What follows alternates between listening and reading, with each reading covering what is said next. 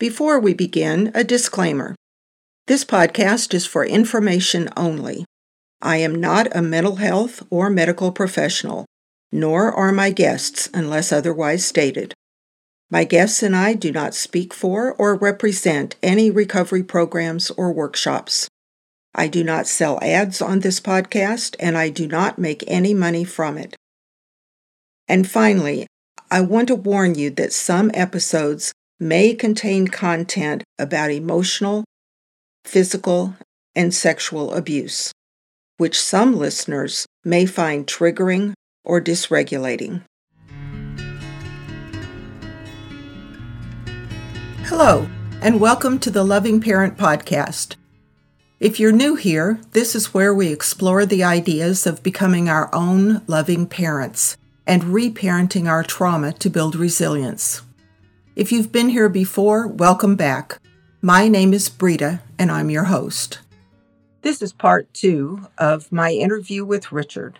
Welcome back, Richard. Well, thank you, Brita.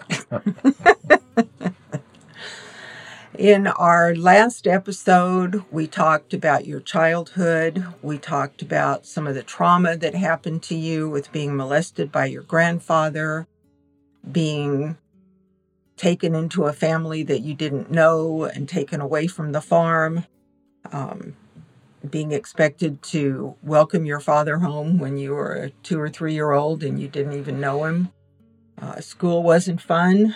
And you attempted suicide twice, once when your appendix burst and you went and hid, and then again the night you graduated from high school, right? Mm-hmm. Mm-hmm. Drove down a hill and off the road into a canyon and didn't die either time. Oh. Thank goodness. Yep. So what got you into recovery? What was the the catalyst? Well, I... had met a woman who was married, and we started a relationship, and I told her uh, not to get too involved here. And she got involved, and so did I. And she left her husband, and I woke up one morning in her apartment thinking there's not enough beer in the world for me to drink and get drunk that I'm going to live through this, because I had been what I thought I was happily married, and somebody pointed out that I was gay, and that seemed to be the answer to my life that I didn't want. And I thought, I don't want to do this again. I've been down this road before, been married and found out it's not going to work. So I just got up and left. Moved out that morning while she was at work. So she came home to a house with all the beer was gone and I was gone. uh, and that's pretty much how I ended it. Uh, and then I was like thoroughly disgusted with my life. I was forty, forty-one years old. And I was looking for the answer to my life. I'd looked in the Bible. I read it like five times one summer and could not find my answer anywhere. So I was laying in bed one night drunk, and I just told God to go fuck himself. I was going to drink myself to death, and if God wanted my life to be any different, it was up to him. And this was the God that I believed in at that time, kind of a pseudo-Christian God. And I just settled down to drink and die. Probably about nine months to a year after that, I got into recovery. So that was a big, that's what guided me down that road. Yeah. Yeah. Okay. And uh, tell us about the night that you remembered that you had been molested by your grandfather, because you had no conscious memory of this at all, yeah, right? I had no conscious memory of it. It's something would happen, some kind of little incident, and I would get it in my head that something was going on that shouldn't be going on. And so I would just block it out. I would just pretend like that really wasn't happening. So there were no conscious memories prior to, uh, I had a dream one night. A dream, I'm not sure. Anyway, it was uh, at Brita's house. At my house. That's at her right. house. And we were dozing off to sleep. And all of a sudden, I fell in this big black hole. There was all kinds of bright lights in it, and I was falling through space. And then all of a sudden, uh, it popped up that I was homosexual, and uh, that was it. That was it. Uh, I was homosexual, and I didn't belong here. So I told you I had to get out of here. I asked if I could that. borrow your car. Yes. And I was riding a motorcycle at the time, so I packed my belongings into her car, drove the car to my place, dropped the stuff off, brought the car back, got my bike, and rode home. And I had a thirty-eight at that time, and uh, I loaded it, and I laid down on the floor. It's about three, three o'clock in the morning. And I thought, okay, I'm not doing this again. Let's just get it over with and get out of here. And I, R- Big Richard was my sponsor at the time, so I told myself, we'll just wait till morning, call Big Richard and see what he says. So I called him up and told him. And part of the thing was there was homosexuality and my grandfather. Those two things were really big in that, um, whatever it was I had, nightmare. And I told him about it, and he said, well, I don't want to call you anything, but you sound like you might be an incest survivor, and I'm going to suggest you get some professional help. And as soon as he said it, I knew that's what I needed to do. It was like when he told me, you know, go to some A A meetings and see what I thought. As soon as I thought, it's like, okay, I'm an alcoholic. This was the same thing that, you know, something had happened to me. I wasn't sure what it was, but we're going to find out, and we'll just wait and call around, find a therapist, and start working on it. When you started having these memories about being molested by your grandfather, do you remember telling anybody, even trying to tell anybody when you were little? No, no. No, but I always kind of had a feeling like my mom might know, but she never said anything. I never said anything. I don't ever remember trying to talk to anybody about it. Yeah, okay. Yeah, yeah. Okay. And tell us about the night that you did tell your mom when you and I mm. went out with your mom and dad, I think to Coco's. Mm-hmm. We Coco's were... up in Claremont. Yeah. And probably been in recovery two, three years. And wanted to com- confront my mom on her dad molesting me. And so we met up there. And, you know, kind of like little pleasantries. And then I just started in on it. Well, first thing she said was, I knew you were gay. I knew you were gay. You lied about it. You were gay. It's like, right. Because I told her I'd been living a gay lifestyle, and she just laughed and said she knew it, and I'd been lying about it. And I never thought I was lying about it because I never really felt like I was gay. I didn't want to be gay. But if I was, then that would be okay. But there was just something inside that goes, that's not you. You know, that's not who you are. That's not what you're about. So then I said, you know, your father molested me. He started molesting me when I was three years old. And she laughed again. And she said that I always lied about everything, that it wasn't her dad, that it was a guy named Lawrence, Uncle Lawrence, and he molested everybody. And I just looked at her and I thought, so you've known all the time that I've been molested, and you've never talked about it. You've never said anything about it until I say something. And then as soon as I say something, you tell me I'm lying. I'm not lying about it happening or not happening, but lying about who did it.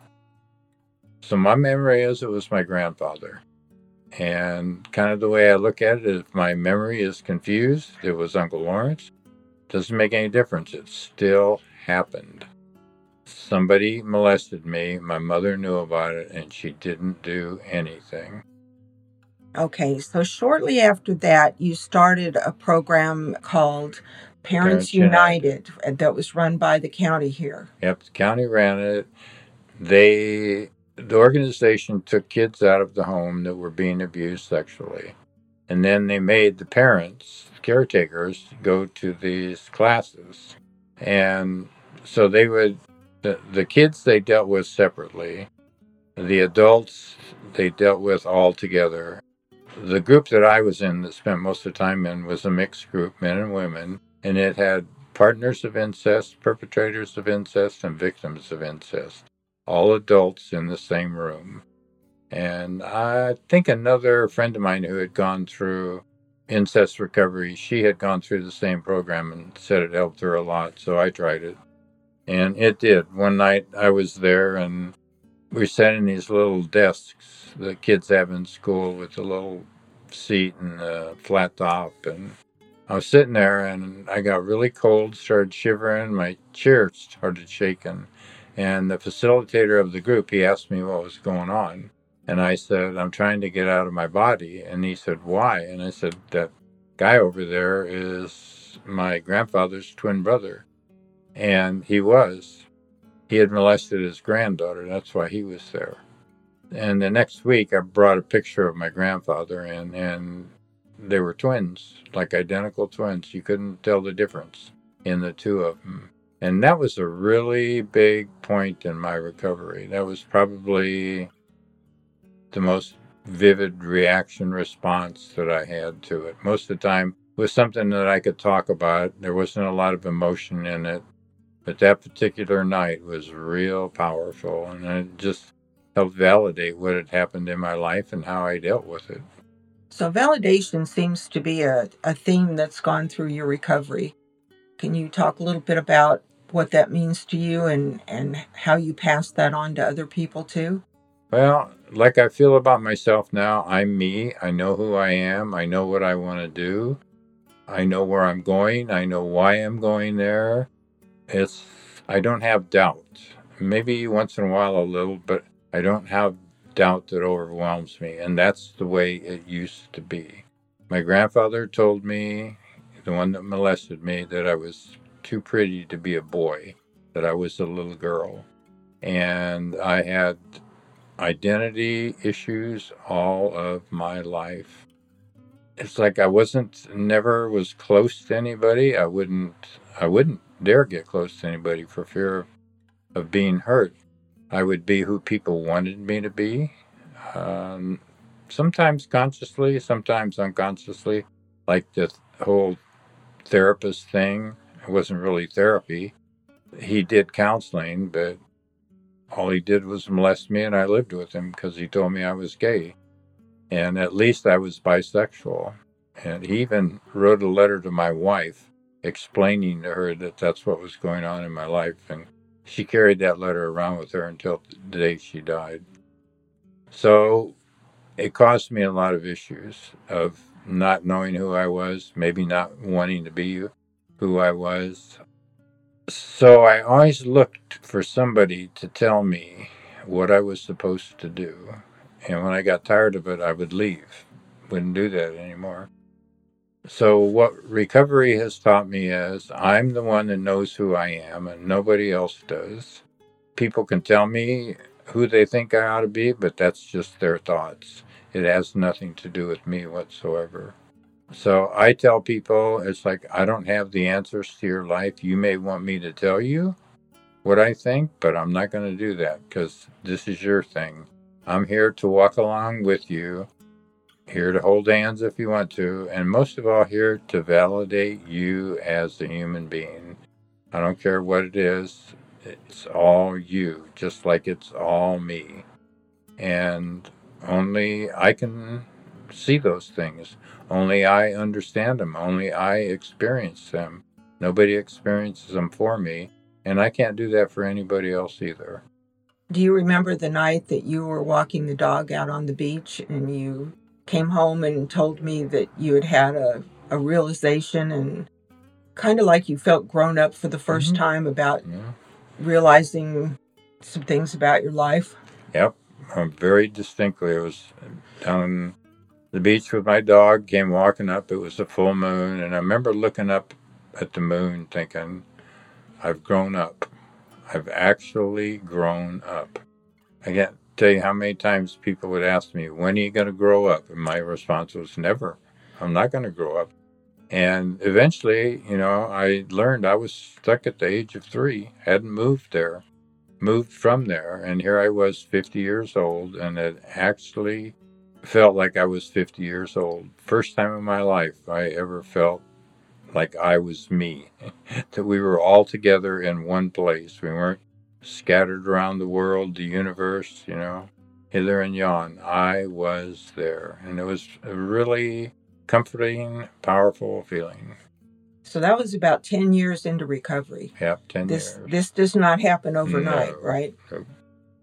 No, I used to think it would happen real fast, and I remember this one good friend I had, she was an incest survivor too, and she kind of dealt with her stuff, and she used to tell me, I'm so glad I don't have to deal with this anymore. And then about two years after that, she went into a complete meltdown and didn't get out of bed for about two years until she processed being molested.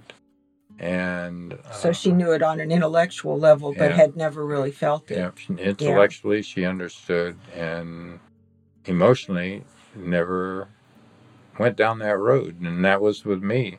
In the beginning, it was intellectual, and then it got to emotional. I used to scream.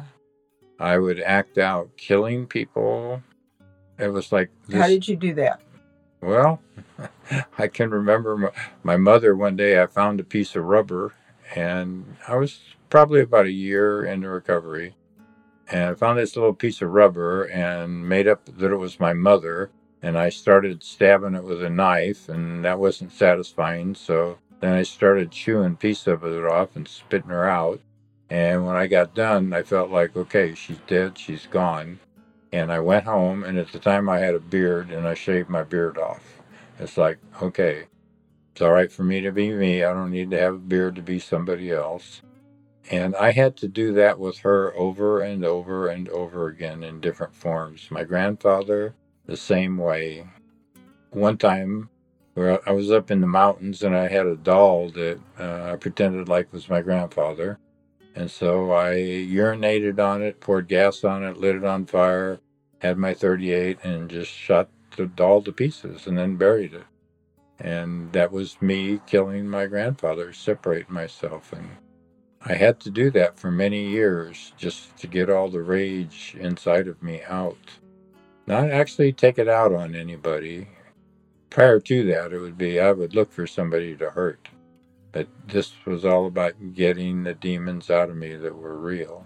So I know before you met me, you were bald and you wore heavy gold chains around your neck. Yeah. And it always looked to me like you were spoiling for a fight. Always. Not a fight. Uh, somebody to kill. And to let them know that if they didn't stop, I'd kill them. If, if they stopped resisting, then I'd let them go. But if they kept resisting, I'd be happy to kill them. And I didn't know why. I just had this rage inside of me. And uh, I would go to like punk rock concerts, and I wear a gold chain, a twenty dollars gold piece. I'd take my shirt off and I'd just dare somebody to grab it. And nobody ever touched it, ever. It was like I must have emanated this ugliness that people knew, just stay away from it. Do you remember um, the time that you confronted your dad, the last time he tried to hit you?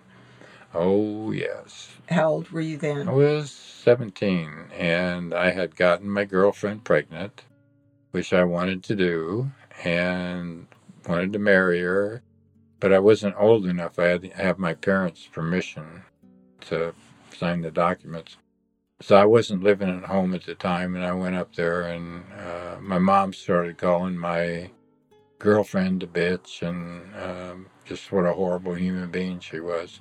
And I told my mom to go fuck herself, and my dad just grabbed me, and I turned around and grabbed a hold of him, and I just pinned him to a brick fireplace and looked him right in the eye, and it's like, you're done. If you're not done, you're going to die. And so he just kind of melted right there. He didn't resist anymore. And I walked over to the front door, kicked it open, and left, and that was the last time I ever went in that house. It's like I was done with that. My dad didn't ever say anything about it. I was seventeen, and when I was about thirty-three, thirty-four, my brother and I were trying to throw him into a pool up at their house, my mom and dad's house. And my dad, he got me in a choke lock, uh, around my throat with his in his arm, and he wasn't going to stop. I couldn't breathe, and I thought, he's going to kill me right here. And I thought, and he finally he let go, and he said, "That'll teach you to fuck with your old man." And I thought, this is going back to when I was seventeen. He's getting back at me for that. And it's like, you know what? I had the courage to do you face to face. You can't even look me in the eye and do this. And uh, that was a big point in our relationship. So of all the tools that you learned in recovery, whether it was from meetings or a therapist, what do you think were the most powerful tools for you in dealing with your issues and growing up, bringing that little kid inside of you to an adult? Writing, writing stuff down, and then when I wrote about it, I shared it with somebody. That whole process made it real. It, once again, it validated me. It validated what had happened in my life, which was very important because up until that point, I couldn't tell you what was real and what wasn't. I get into some real problems from time to time mentally with that. The, the writing thing was, for me, very, very powerful. There is something about seeing it on paper, getting it out of oneself and putting it down on paper and looking at those words. That's always what I tell people. It's like it comes out of me. It goes down onto the paper, and then I talk to somebody, and that whole process makes it real. And it's like, I can say, well, that was a lie, because I did that more than once. I would, it wasn't when I'd write something down, but I'd tell somebody something, then I'd call them back and say, you know, that was a lie. That really didn't happen. And it really did. And I could take it back that easy. But when you write it, it's there on the piece of paper. You can't take it off the piece of paper. You can't put it back inside of yourself. At least I was never able to. So you have been in recovery now over thirty-five years. Yep. We've known each other most of that time. Yes. Which has been a real treat. Yes. From this perspective, what would you say to a newcomer, to somebody who's just learning about dealing with childhood issues, becoming their own loving parent, the process of reparenting? What would you say to a newcomer? What I tell people is, you've already done this. Whatever it is you're going to experience here, you've already been there. It's already happened. We're always dealing with past events. So we came up with a solution to deal with the past event. Now we need to go back to the past event and redo it. Come out of it with a different solution, one that's healthy. That's the biggest thing, one that's healthy. And there isn't any other way to do it. You can't, like, skip it, not, not do certain things. Then you're not going to be complete. You're not complete until all the things come out, get revisited, and then they get put away somewhere, stored. I always tell people, everything that ever happened to me is a part of me. There's a, a saying in one program that says, we will not wish to shut the door on our past. And for me, that was the very first thing I did. I tried that for a while. First thing I did when I got into recovery was change my name from Dick to Richard. I had been Dick for forty some years, and all of a sudden, I wanted to be Richard. I didn't want to be Dick. Didn't want to talk about Dick. Just totally forget about him and move on, and let's just start a new life. And I found out, can't do that. You know, I had to deal with Dick. I had to validate Dick. I had to love Dick. I had to love Dick. Let him be a part of me like he is. So I always tell people that's like, you've already done this. You did it once. You can do it again. It'll be painful. But once it's done, it's done, and it's not going to bother you anymore. And you will be integrated. You will be an integrated human being. And all of those parts, no matter how you feel about them, they make you who you are. So it's a lot of acceptance. Yes, it is. And do you ever tell people that you're working with as a sponsor, do you ever suggest they get professional help? All the time. Yep, I'm a big believer in professional help as an individual and as a member, uh, you know, part of the couple relationship that I have with my wife. It's like we have a relationship, and if the relationship's not going well, that usually means that one of us is not dealing with our life. So I always say, as long as I work on me, she works on her, then we can work on our relationship. But if I'm not willing to work on me, or she's not willing to work on herself, then our relationship is not going to work. And that's through therapy. Do individual therapy, couples therapy, group therapy, do as much as you want. But I'm a big believer in therapy. Me too. And we are old enough now that we've actually retired a therapist. So more than one. Yeah, more than one. So there may be a time where we have to go look for another one, and that's okay. Um, yep. It's an important thing to do for us. So looking back at the age of seventy-seven, you just had a birthday last week, and thirty-five plus years in recovery.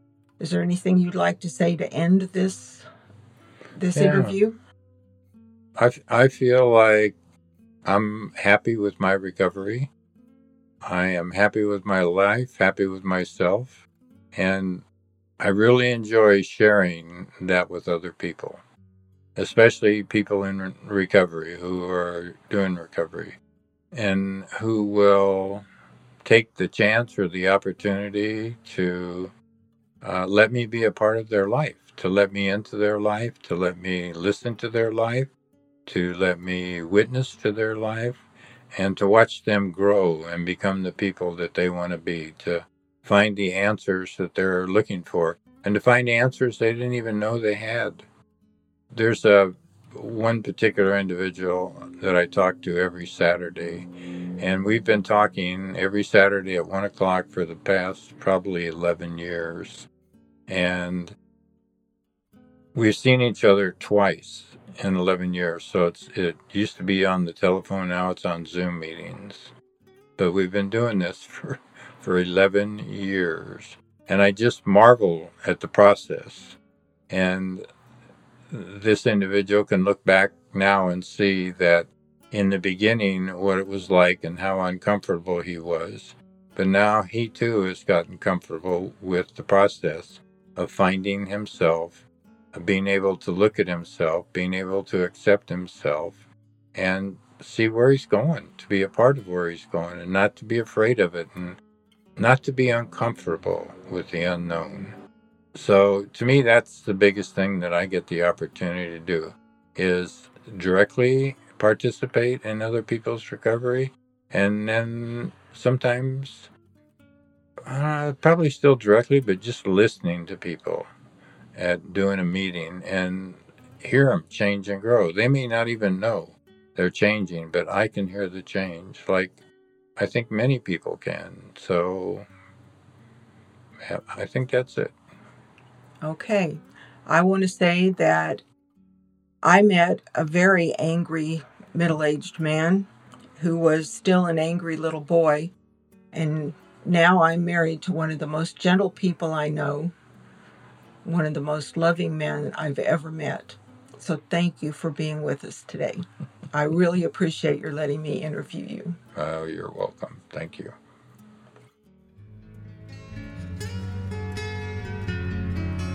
Thanks for joining me for this episode.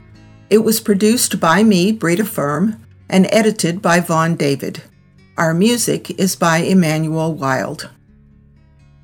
If you like what you heard, please leave a positive review and tell a friend. Also, tap subscribe and notifications so you won't miss a single episode.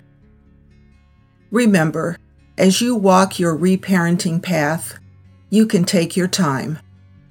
You deserve all the love you want, and my love goes with you.